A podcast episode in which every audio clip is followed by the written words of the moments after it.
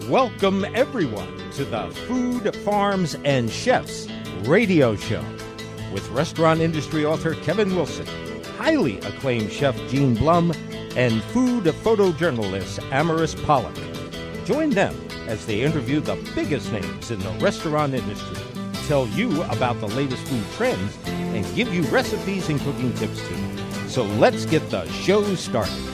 Welcome to our listeners around the world via the podcast, our listeners on Talk Radio, WWDB, and our new listeners on WPEN, HD2, 97.5 FM. It's Tuesday evening drive time for you.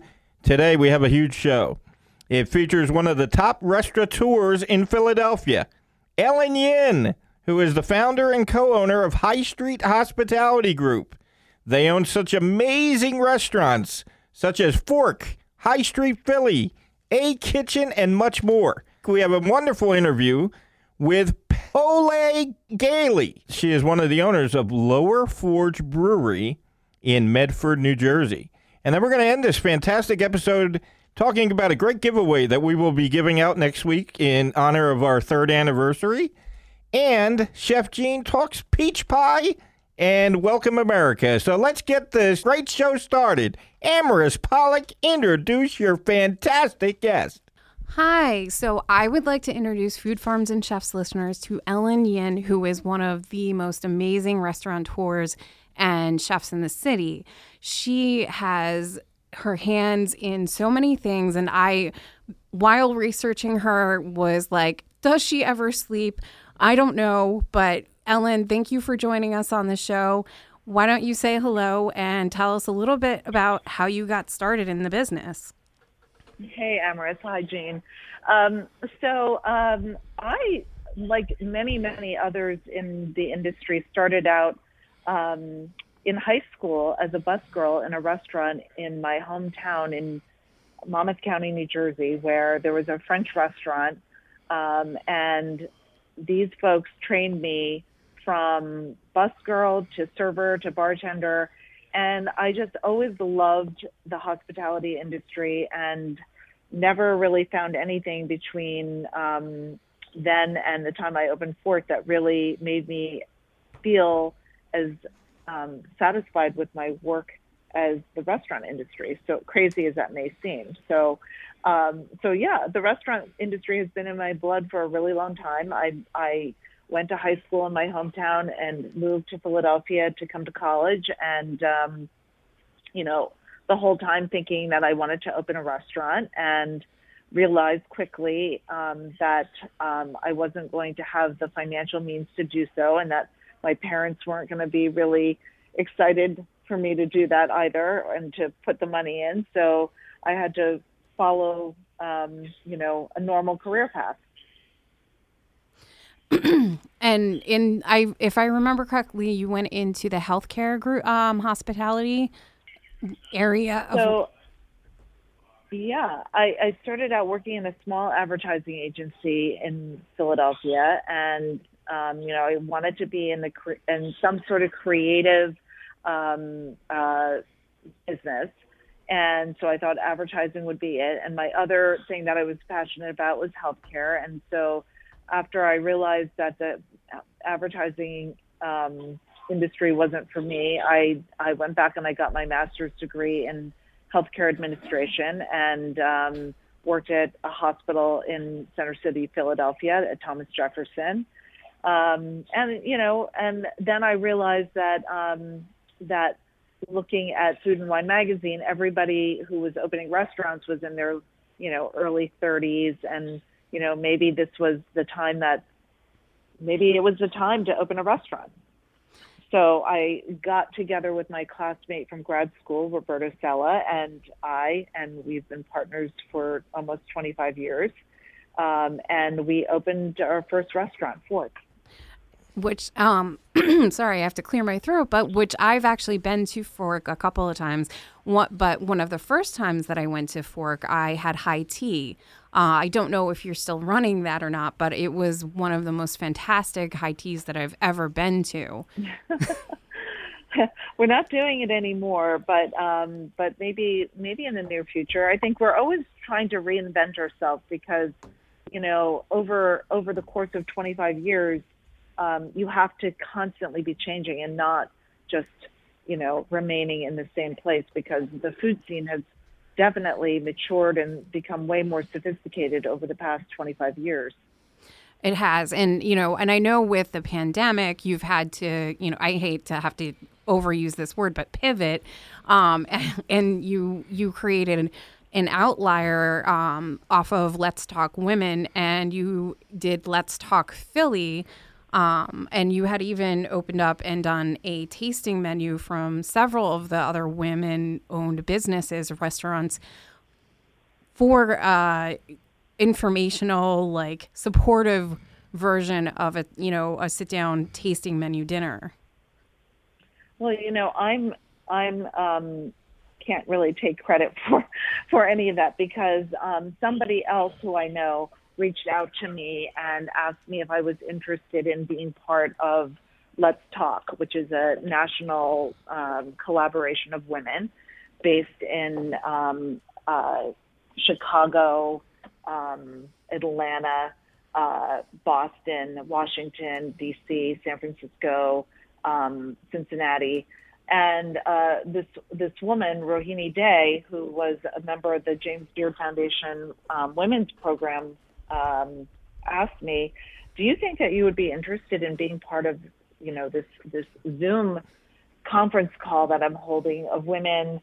um, in my city to hear how maybe something like this could form in Philadelphia. So she was really the inspiration behind Let's Talk Women, and still is largely very involved with all the Let's Talk chapters throughout the country. Um, I just thought it was an amazing opportunity for all of us to connect at a time when there was so much uncertainty, and you know, you just need that that um, opportunity to kind of sometimes um, get ideas from other people, vent, you know, um, ask questions, maybe have other people come in and talk. Um, and that's what we did starting in, I think, July of 2020. We started gathering on Zoom on a monthly basis. And I would say about 20 women or so started collaborating, and that grew into um, uh, the Sisterly Love Food Fairs, which Bridget Foy really founded and um, became part of um, Let's Talk uh, Philadelphia. Um, you know, we started um, in March doing a series of women's panels uh, where um, we were showcasing what women were doing because I think that what has happened to the restaurant industry is really inspiring and um, something that any business person any entrepreneur can learn from.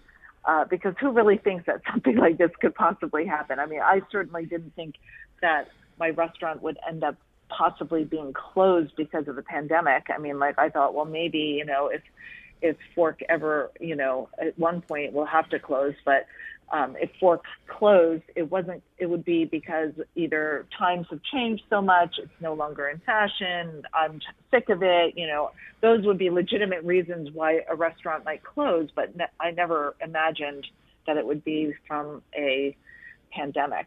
I know no one imagined the pandemic could, in this day and age, like who would have guessed a pandemic would have hit us with our medical background? Right. Um, so exactly. yeah, and so it's it's amazing that you know you and so many other restaurateurs were able to, you know, pivot and you know find different ways to stay afloat. Um, now, Gene actually has a question for you. More of a, a statement, Hi. Ellen. You were as a restaurant. I used to go to Fork quite often, and and I held some team building events there through the years. One of the things that I adored about your style and your input was the amazing training your staff has. I one thing in particular that caught me and endeared me to Fork and to you right off the bat. Many years ago, I was going for a very important family function, and we were going to Fork. Babysitter was late getting to my house. Blah blah blah blah blah blah we get down and we get down to the restaurant late. It's already a long line to get in. you know, we're we're late for our reservation, and your staff at the door. No problem, Mr. Blum. We understand traffic will be there. We'll be right with you. Can we get you a drink in the meantime? And by the way, happy anniversary. it was it just took everything that was wrong that day the traffic getting down there the babysitter running late the and that one person that was obviously you know trained really well just made all that go away and i was able to sit down and have an absolutely fabulous meal and it struck me as a chef and an instructor and, and in the hospitality industry wow somebody who gets training and developing their staff. And every time I went back and did a team building event or anything like that, it was always that way. So kudos to you, kudos to your staff, obviously. But you know, you I know were very big on really developing your people, and you know, I think that set a tone for a lot of the rest of the city. And it's funny. Well, I I appreciate that. Thank you. It's funny that Gene mentions that because one of the things that I wanted to touch on is the fact that you foster mentor and mentorship um, the your staff as well. That you know, unlike some restaurants that might want to that see all of those skills within their staff members, you foster the the staff members to be like, no, I'm going to move forward. So why don't you talk about how you know you mentor other staff members other chefs and you know as they continue to move on in their career paths? Well you know i um, one thing i feel about fork is that you know i was looking at our hr records and um, you know there's thousands of people who have come through our doors. There's a high turnover rate within the restaurant industry as you both know.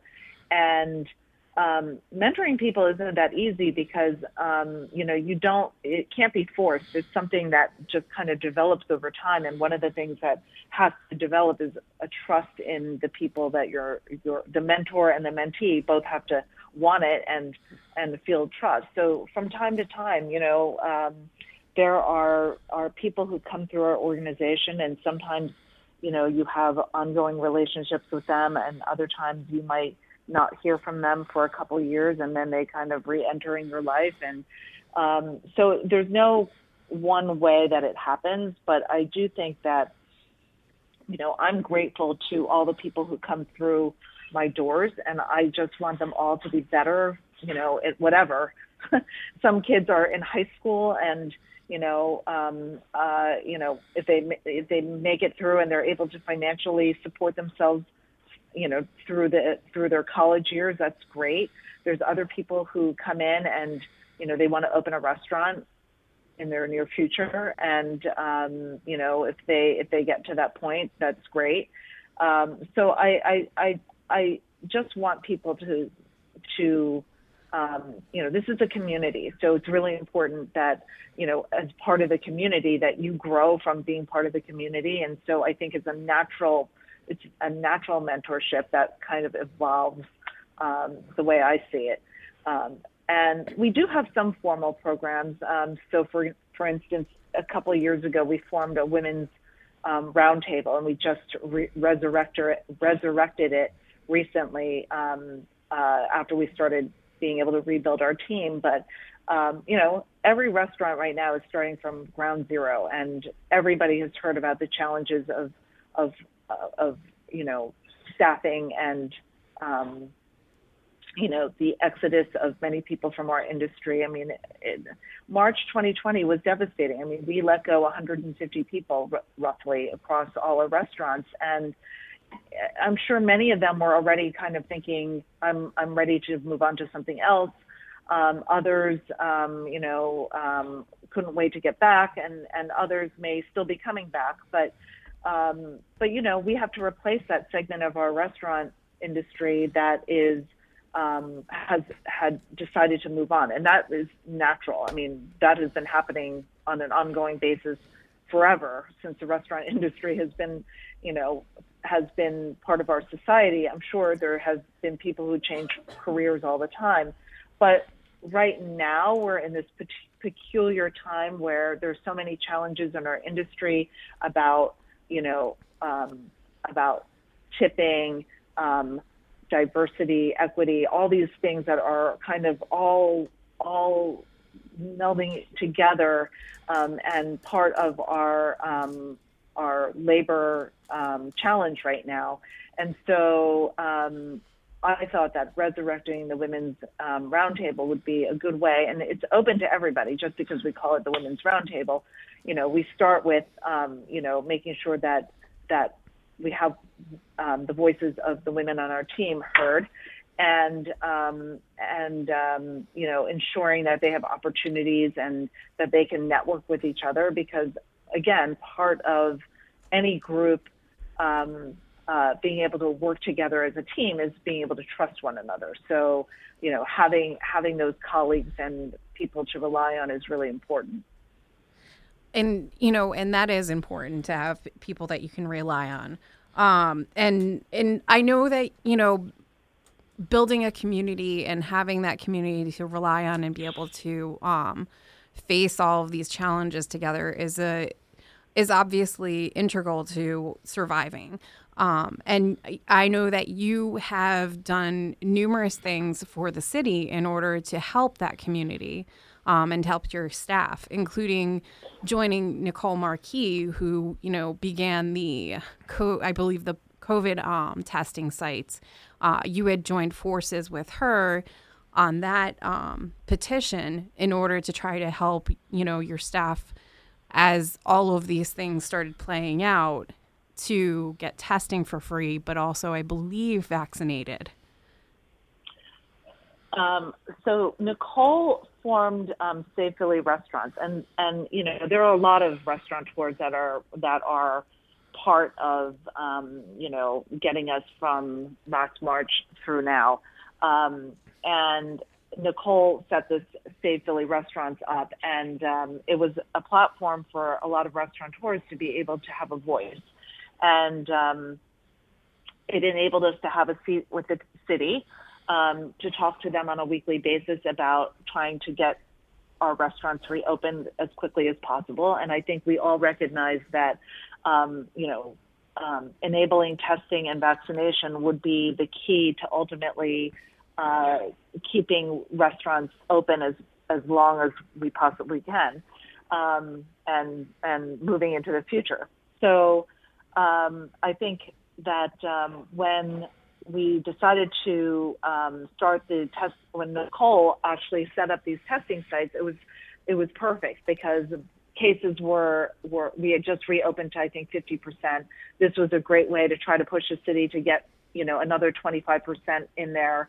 Um, we worked on ventilation standards to try to get restaurants who could meet the ventilation standards to 75 percent and um, and then um, we also were able to raise some money with the um, William Penn Foundation, the Philadelphia Chamber of Commerce, Jefferson University, and um, the PRLA, the Pennsylvania Restaurant and Lodging Association. Those organizations came together, and we were able to raise some money to um, help um, uh, further testing. So the the screenings were great because anybody could go every week that wanted to go, and if you had a if you had like a potential shutdown, you could use this this this PRLA program to you know ensure that you didn't have to close as long as you did. And then when the vaccinations came out, um, uh, we all started setting up clinics, and um, Save Philly Restaurants was able to um, set up some large vaccination clinics, which enabled um, more restaurant employees to get vaccinated. So um, a lot of people, a lot of people participated in making all that happen. So you know, it just shows how cohesive, you know, an industry that seemingly doesn't feel cohesive sometimes because it is so diverse. Um, but when um, uh, these restaurateurs come together and work together and collaborate together, that things can really get done. Ellen, you are so absolutely spot on. I you know, working with people like Dave Magrogan and Ben from the PRLA and Melissa from the PLRA and going out to the rallies and things like that. It was so nice to see an industry that people often think are competitors standing side by side, you know, all working for a common good even when we opened and, and staff was short, you know, seeing people sharing staff among each other or posting, you know, I have a couple open shifts and other people coming to their assistance. You know, it's been a really great moment in the Philadelphia restaurant scene and, you know, the restaurant scene in general, but, you know, but it came through leadership of people like yourself and, and Ben and Dave Magrogan and so many other people that, that worked on this.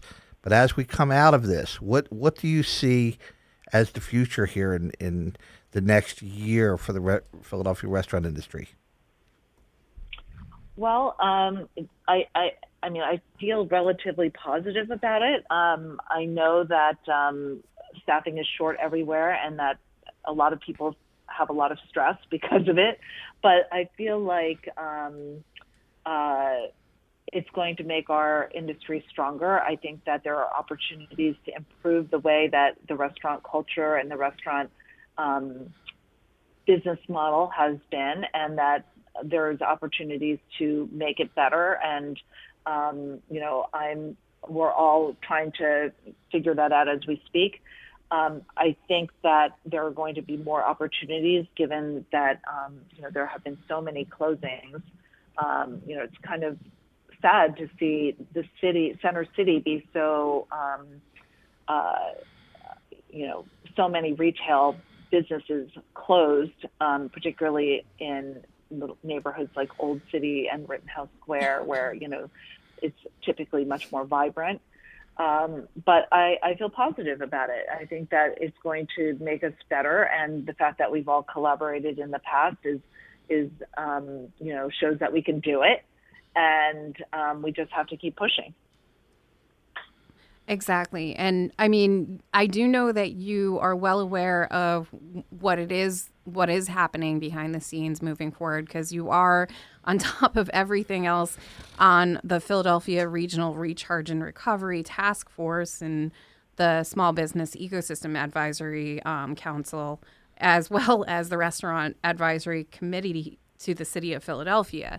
So um, I know that you're probably in various meetings discussing you know moving forward for the restaurant industry. And and you know as i as we have mentioned you are one of the leaders within this community. Um, and we look forward to seeing what what it is that the restaurant community has and where we're going to shift to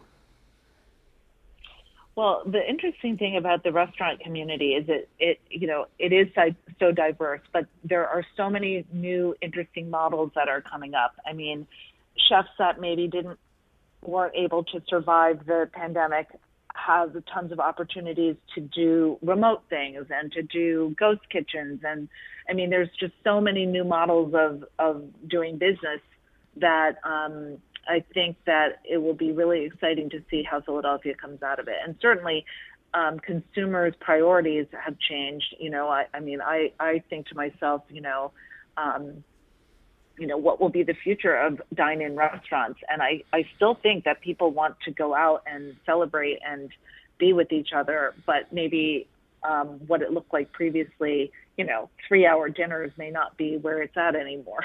Yeah. so. And um, speaking of ghost kitchens, you had started or launched, I should say, the Wonton Project, um, which is a delivery only uh, project that benefits uh, like a few different foundations that fight against Asian hate crimes. Um, so, do you want to talk a little bit about that launching of the Wonton Project? Well, I've been thinking about this project, um, you know, last fall or winter because um, uh, um, you know we were trying to figure out how to utilize fork in the best way possible, and I thought, oh, wouldn't it be fun to do something that's you know I'm I'm Chinese, but like maybe nobody views me. I, I don't know how people view me, but you know I view myself, um, you know, uh, as as a Chinese person who owns a contemporary American restaurant. Um, and um, I'm not a chef, um, just uh, for the record. Um, so you know, I can't I can't really dictate what the menu is going to be specifically or anything like that. We have a general concept, and um, you know, I was talking to a few people, and you know, uh, thinking about my mother's cooking and comfort food and things like that.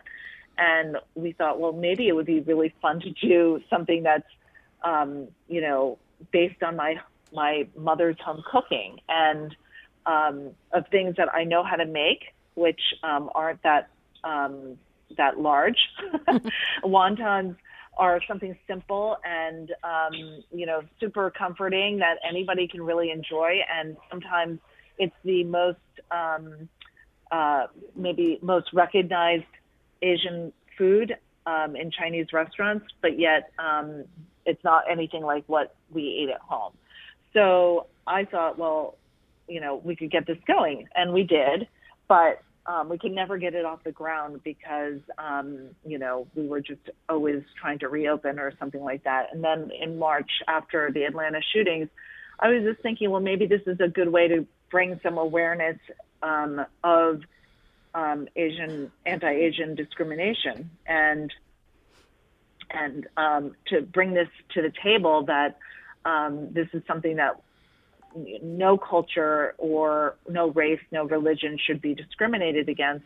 Maybe there's something that we can do. So we decided, well, let's launch this as a way to raise money for for um, for this cause. And we found three or two organizations, Advancing Justice and Asian Americans United. And so for um, the month of May, we donated all the proceeds from the Wonton Project to um, those two organizations. And now moving forward, um, we're keeping it alive, so you can still order um, wontons to go or for delivery through um, um, our website, wontonproject.com. And um, uh, the proceeds, a percentage of proceeds will still benefit Asian Americans United, which is a Philadelphia based organization. I love that. Um, and and I love all of the other projects you have going on, like the sister, sisterly love food fair, um, which you know I know that Bridget Foy had started that, but I I definitely have come across you. One of the photos that uh, is displayed in Eater magazine is the photo that I took of you as you were uh, helping out with your high street high street provisions. That was a really cold day. it really was, and it snowed uh, out, and it was rain. Like it was like that icy kind of like snow. Right, yeah, yeah. But to your accord, I I bought the um the the toasted sesame I think sourdough loaf. Mm-hmm. It was mm-hmm. amazing. Well, thank you. Um, there's a Sisterly Love happy hour this um, Thursday, August 26th at um, Jet Wine Bar. And then um, September 8th is Bridget Foy. So this is being sponsored by Diageo. And um, the happy hours benefit the Sisterly Love um, Collaborative. And um, the week after that will be um, Positano Coast. Rosita Lamberti will be the host of that. And and also um, Sisterly Love food fairs will be back at that time. So um, I believe the next one is, and I'm so sorry, sorry, and thank you. Um, August, August, we're closed, but somehow there's thousands of people in here. Um, August 28th, which is next Saturday, there will be a Sisterly Love food fair at um, Sweet Amalia um, Kitchen and Market uh, where one of our past High Street alums, Melissa McGrath, is um, making amazing sandwiches, and she's created this sweet um, market with uh, Lisa Calvo, the owner of Sweet Amalia, where you can stop by and get produce and oysters and fresh pasta and gourmet products and things like that on your way to Cape May. Ooh, so that's the next one. Yeah. I was like, you just, if you could see how much I just super perked up. well, it's a gorgeous little market. It's about 40 minutes outside of Philly, but um, worth well worth the drive. So most certainly. Um, now, I I do not want to have to let you go, but I know that you are a very busy busy woman and a very busy entrepreneur. Um, so, where can our listeners find you? Well, um, so High Street Hospitality Group operates a few restaurants Fork in Old City at 306 Market Street, High Street, which we relocated to Washington Square right in the Franklin building on Jefferson campus. that's takeout and delivery and outdoor seating. Um, but we might be starting a new program soon, so stay tuned for that. Um, and a kitchen and bar in Rittenhouse Square at the corner of 18th and Walnut, which is part of AKA Rittenhouse Square, and um, High Street Provisions in West Philadelphia um, at Franklin's Table, which is a quick serve um, small version of um, High Street. And of course, the Wonton Project is available there and at um, High Street Philly. All right. Thank you so much, Ellen, for joining us. And Thank for, you. Thank you. Thank you, Ellen. And if you have anything else new that that's coming up, feel free to reach out, and I will bring you back on. Sounds great. Thank you so much. Thank you so much, Ellen. Let's Thank take you. a Take care. Thank you. Let's take a break. Bye.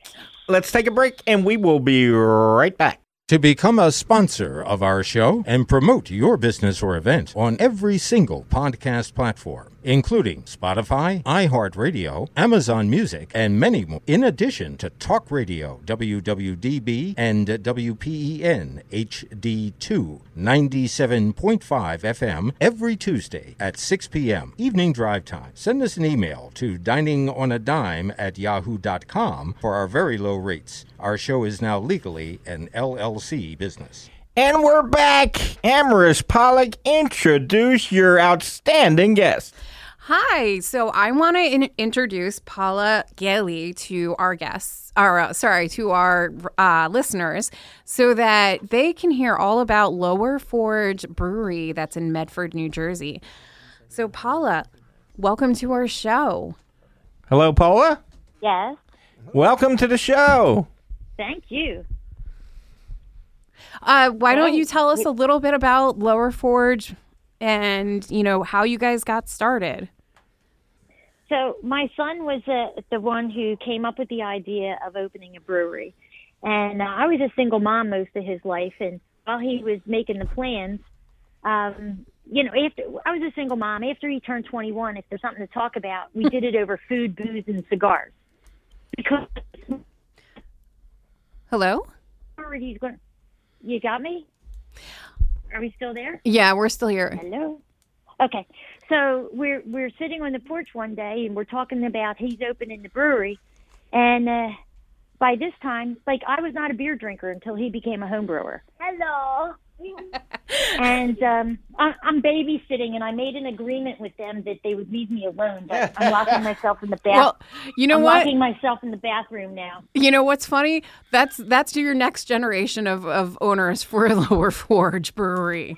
Saying hello to our the next- listeners. The next generation is already designing uh, sodas, so that's a good thing. That is a good thing. So anyway, I said to him, "How can I help? I can cook." And he looked at me and he's like, "Yeah, the Scotch drinker, you know, going to make beer." and the next thing you know, we were we were brewing together, and uh, you know, I I took some of his recipes home with me. And every woman, once you get a recipe in your own house, you change it. So I started changing up recipes and doing some things that were a little different, and we started really just having fun. And uh, what, it's a little interesting for us because we hear from the National Association that there are other son mother mother son brewing teams. Uh, well, I should say in breweries, but I'm the only one on the brew house floor because I said he is not making beer without me. he's not going to have he's not going to have all that fun and have me not be involved and I and and I love every part of it. I am very much like the Brewsters of the 14th century more than I am the modern person, but I'm okay with that. So, out of your beers that that are on tap right now, like how many, you know, have have is more towards your recipe than his? Oh, I I would say right now it's it's kind of even. I think we have eight beers on tap, and um, usually I, I tease. I say, you know, like my, I like the saisons, the farmhouse ales, uh, and he likes the dark and scary. But he's made some of our lighter beers as well, and came up with the recipes because we're always looking for something that's a, a little different and um, you know very drinkable. Yeah. Uh, we talk to we talk to our customers a lot, and we like to have, you know, you're not going to come to Lower Forge and say uh, all of our beers are the same. I mean, we have everything from things that are really light and fruity to um, uh, the latest one we brought out that's got everybody raising their eyebrows is we have a golden stout on nitro.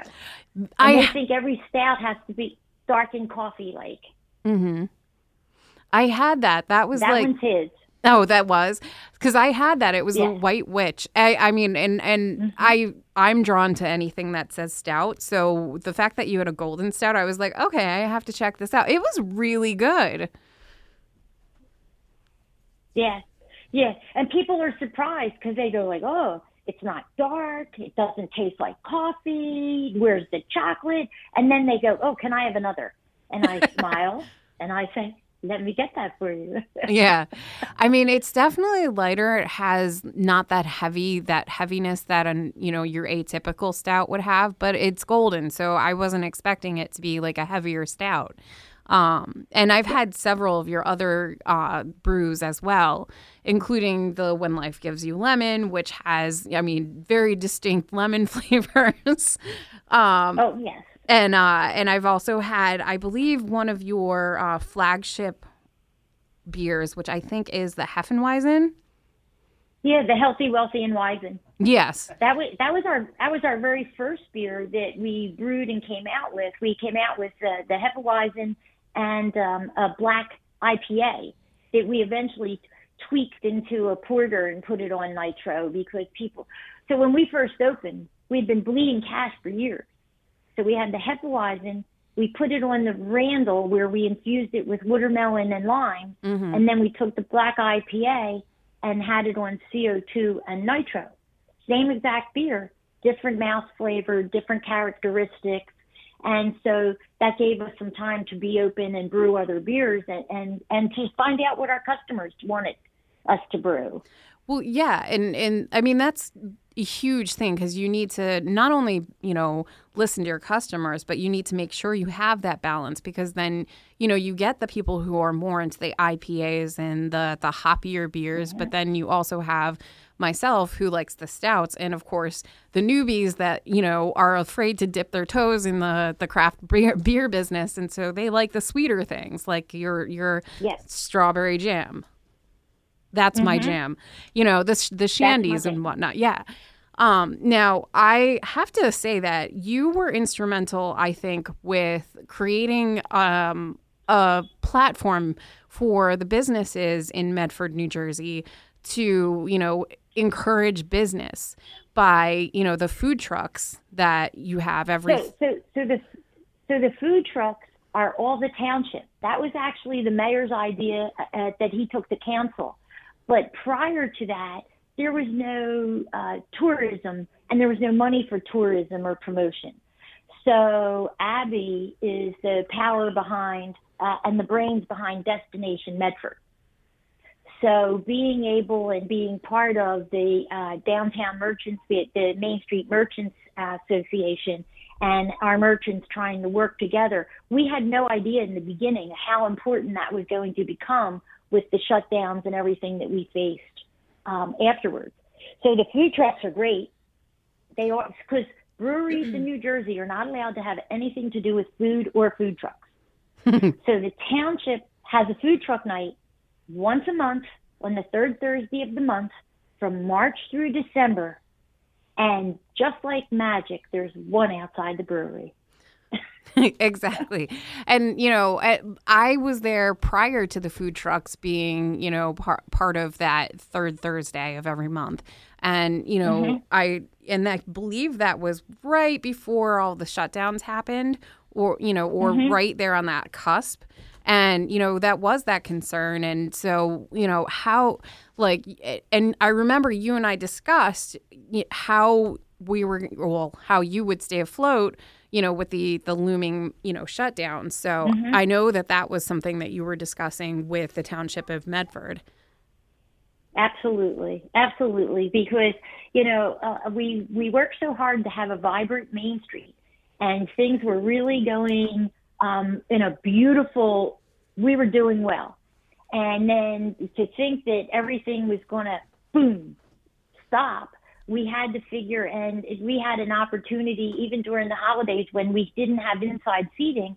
for some of the holidays, we we worked with uh, Braddock's Tavern, where you could order your dinner from there and get a bottle of beer from Lower Forge. And and it, it was the cross promotions are always very popular with people. Yeah. And, you know, now moving forward, since things have opened back up, you know, not only do you have that third Thursday, but I've noticed there's a booming business along Main Street in Medford.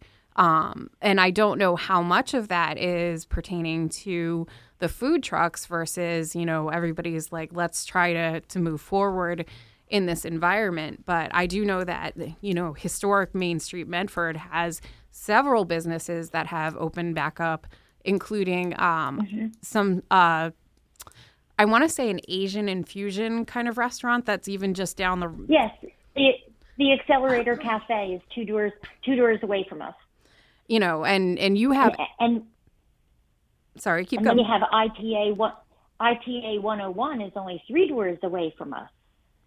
So you have you know easy takeout food. You have um, ITA, which is a BYOB, and we work uh, very well with the owners. He often uses our beer in his recipes.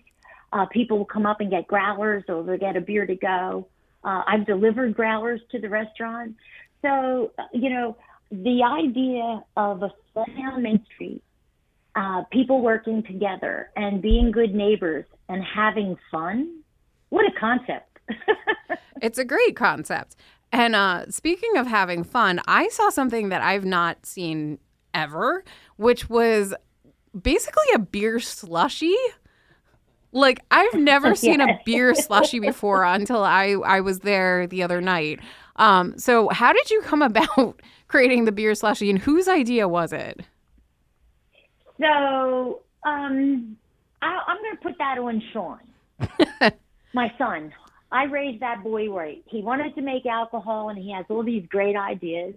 Um, so we were doing some research into, if you remember, 2020, the summer, July and August was so hot, Mm-hmm. so hot, and we were only allowed outside seating. There was no inside seating. We could go to go and outside. And people sitting outside in the heat, we were like, you know, beer is cold, but how long does it stay cold? What can we do? What can we do that's different, fun, and, you know, appropriate for the summer? So we did our, we did have to drink a few in other places in other states. And then, uh, then we had to decide too with what kind of beers, you know, that we're using. So it's based on beers. We only use real fruit um, and and cane sugar. We don't use any high fruct high fructose sugar, um, and we change it up. Last week it was uh, strawberry banana and peach. Sounds So, interesting. you know, on, on top of our Hefeweizen, which the Hefeweizen beer, when you flavor it with other things or use it in the Randall, it accepts um, other flavors really well and doesn't overpower them. But it's fun. The other day I was working late and I was hot, and all of a sudden I went, ooh, I could have a slushy. there you go. And it was, yeah, there you go. It was wonderful. I may have had two, but no one else was there, so I don't think anyone was counting. I was going to say, I don't think anybody's going to judge you. You you own a brewery and you're you're working late. Go on, have that slushy. we're- It's called research. There you go. It's for R and D. You got it. Quality control. Um, now, since you are a Jersey brewery, do you work closely with some of the purve- purveyors um, that you know, like farms, like Johnson's Farms, for one, um, that that are nearby, so that you get your fresh fruit? yes. We we do things uh, differently with several of the local farms. So number one, um, the majority of our grain comes from Rabbit Hill Farms in Shiloh, New Jersey, and has for several years.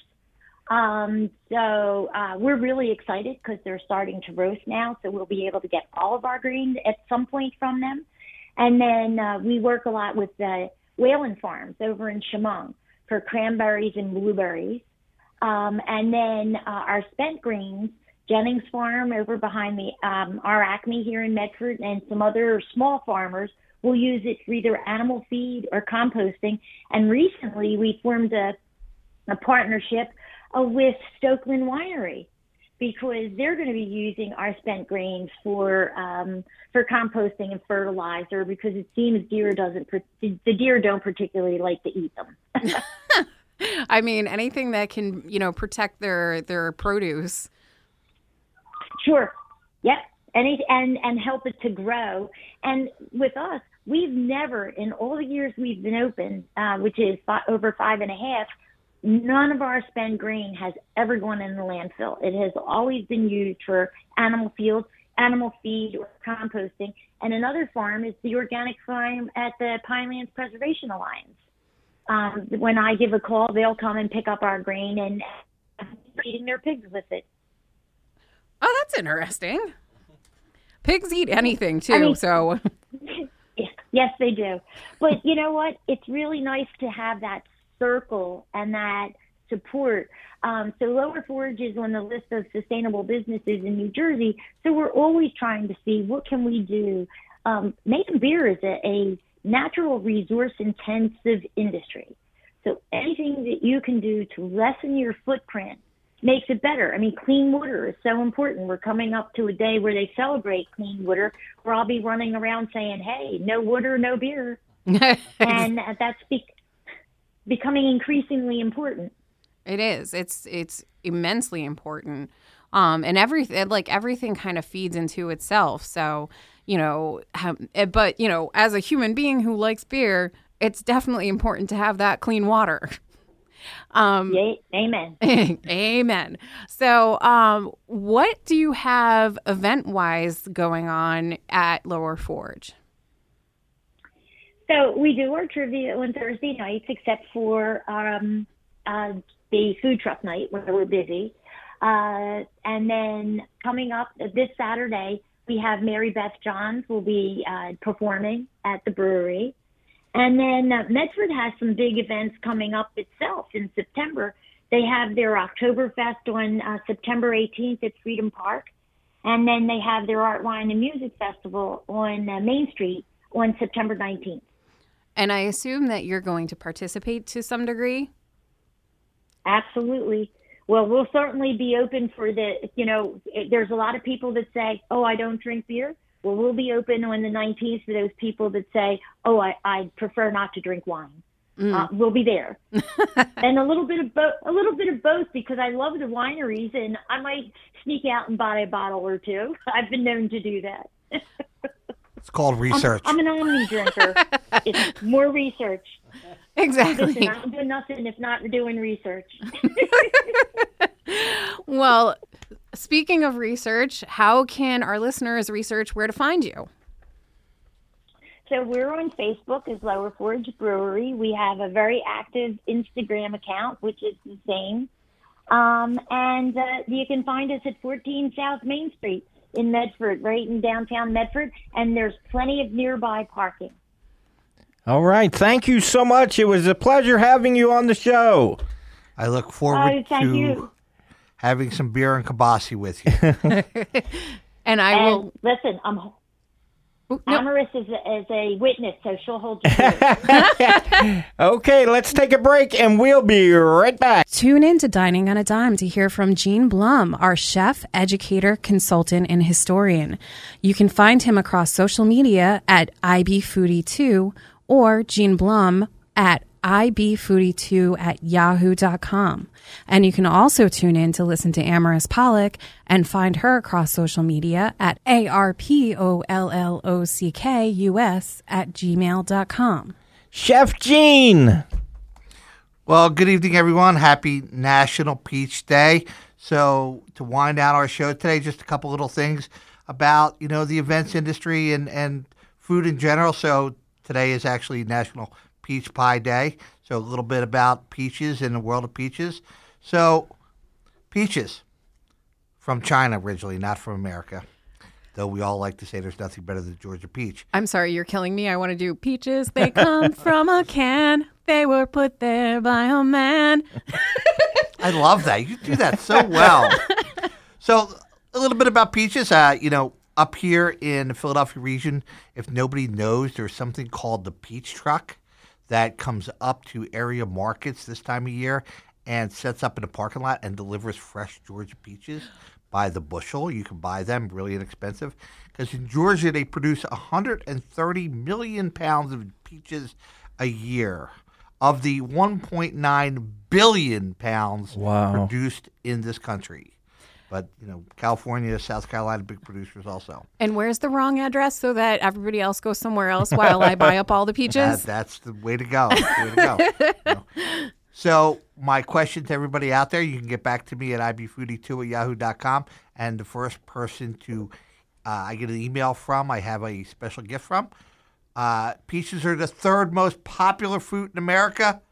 What are one and two? Give me first and Oh, second. nice. What are first and second? So, enough about peaches, though. We're coming into Labor Day weekend, a day that we all like to celebrate on the hard work and dedication of everybody in the hospitality industry. And in Philadelphia, we have this wonderful event called Made in America.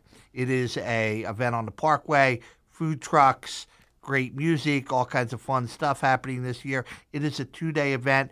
And let me tell you a little bit about what goes into two days of Made in America. So I'm going to talk a little bit about crew catering because my good friends at Innovative Catering Concept, Rocco Galelli, and obviously we have heard from Chef Nate numerous times. So as of this morning, the order for Innovative Catering Concepts for Made in America is 1,114 box lunches, 33 overnight snacks, 2,757 dinners, 2,949 lunches, 921 breakfasts, 671 breaks, and 2,400 all day beverages that will go into that couple day event there on the Parkway. So, kudos to the boost in the hospitality spending in the city of Philadelphia going into Made in America and all those great things. But as we get into the fall, too, we want to make sure that everybody's really getting a great taste of what fall brings.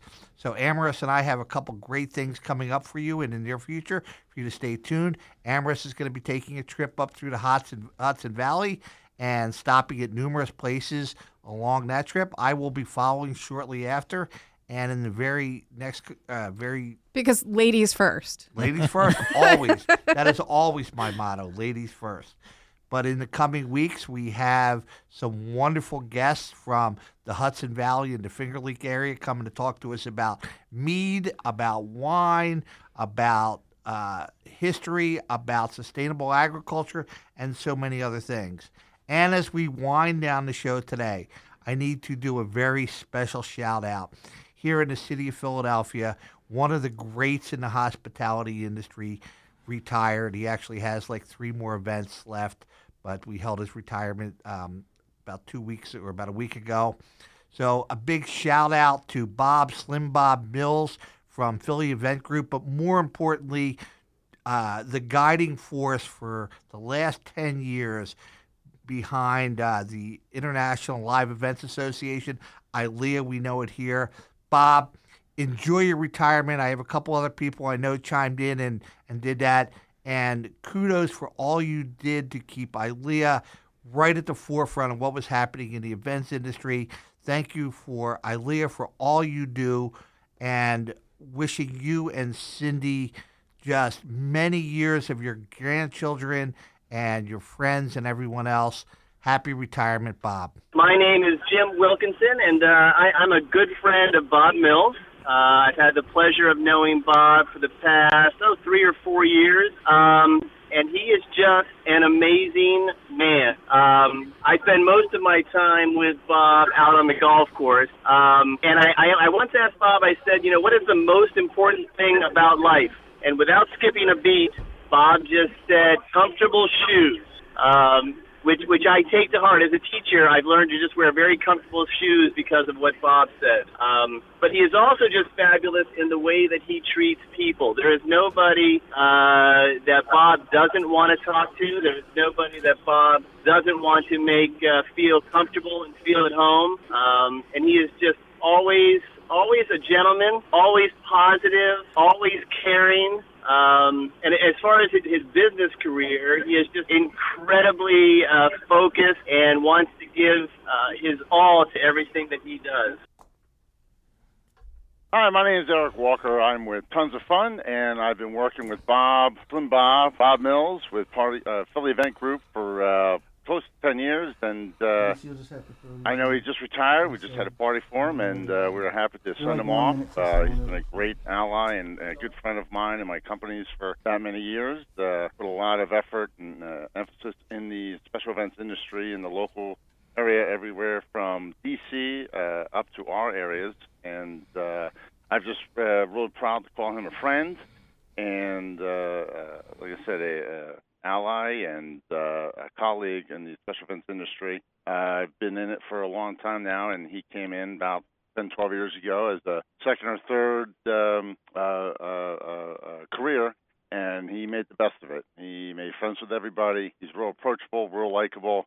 We all love him. When we started to uh, design our retirement party for him, uh, when I asked for help, everybody just said, whatever you need for Bob. That's all we said. So uh, uh, he's uh, loved and adored by the industry, and uh, we're real happy that uh, he has uh, finished out his um, uh, career uh, in the events industry, and he and Cindy can go and enjoy uh, a retirement, uh, well deserved. So uh, again, he's been a great friend to me, myself, my business, uh, and the industry, and uh, we wish him all the best and uh, goodwill. Love you, Bob. Thank you.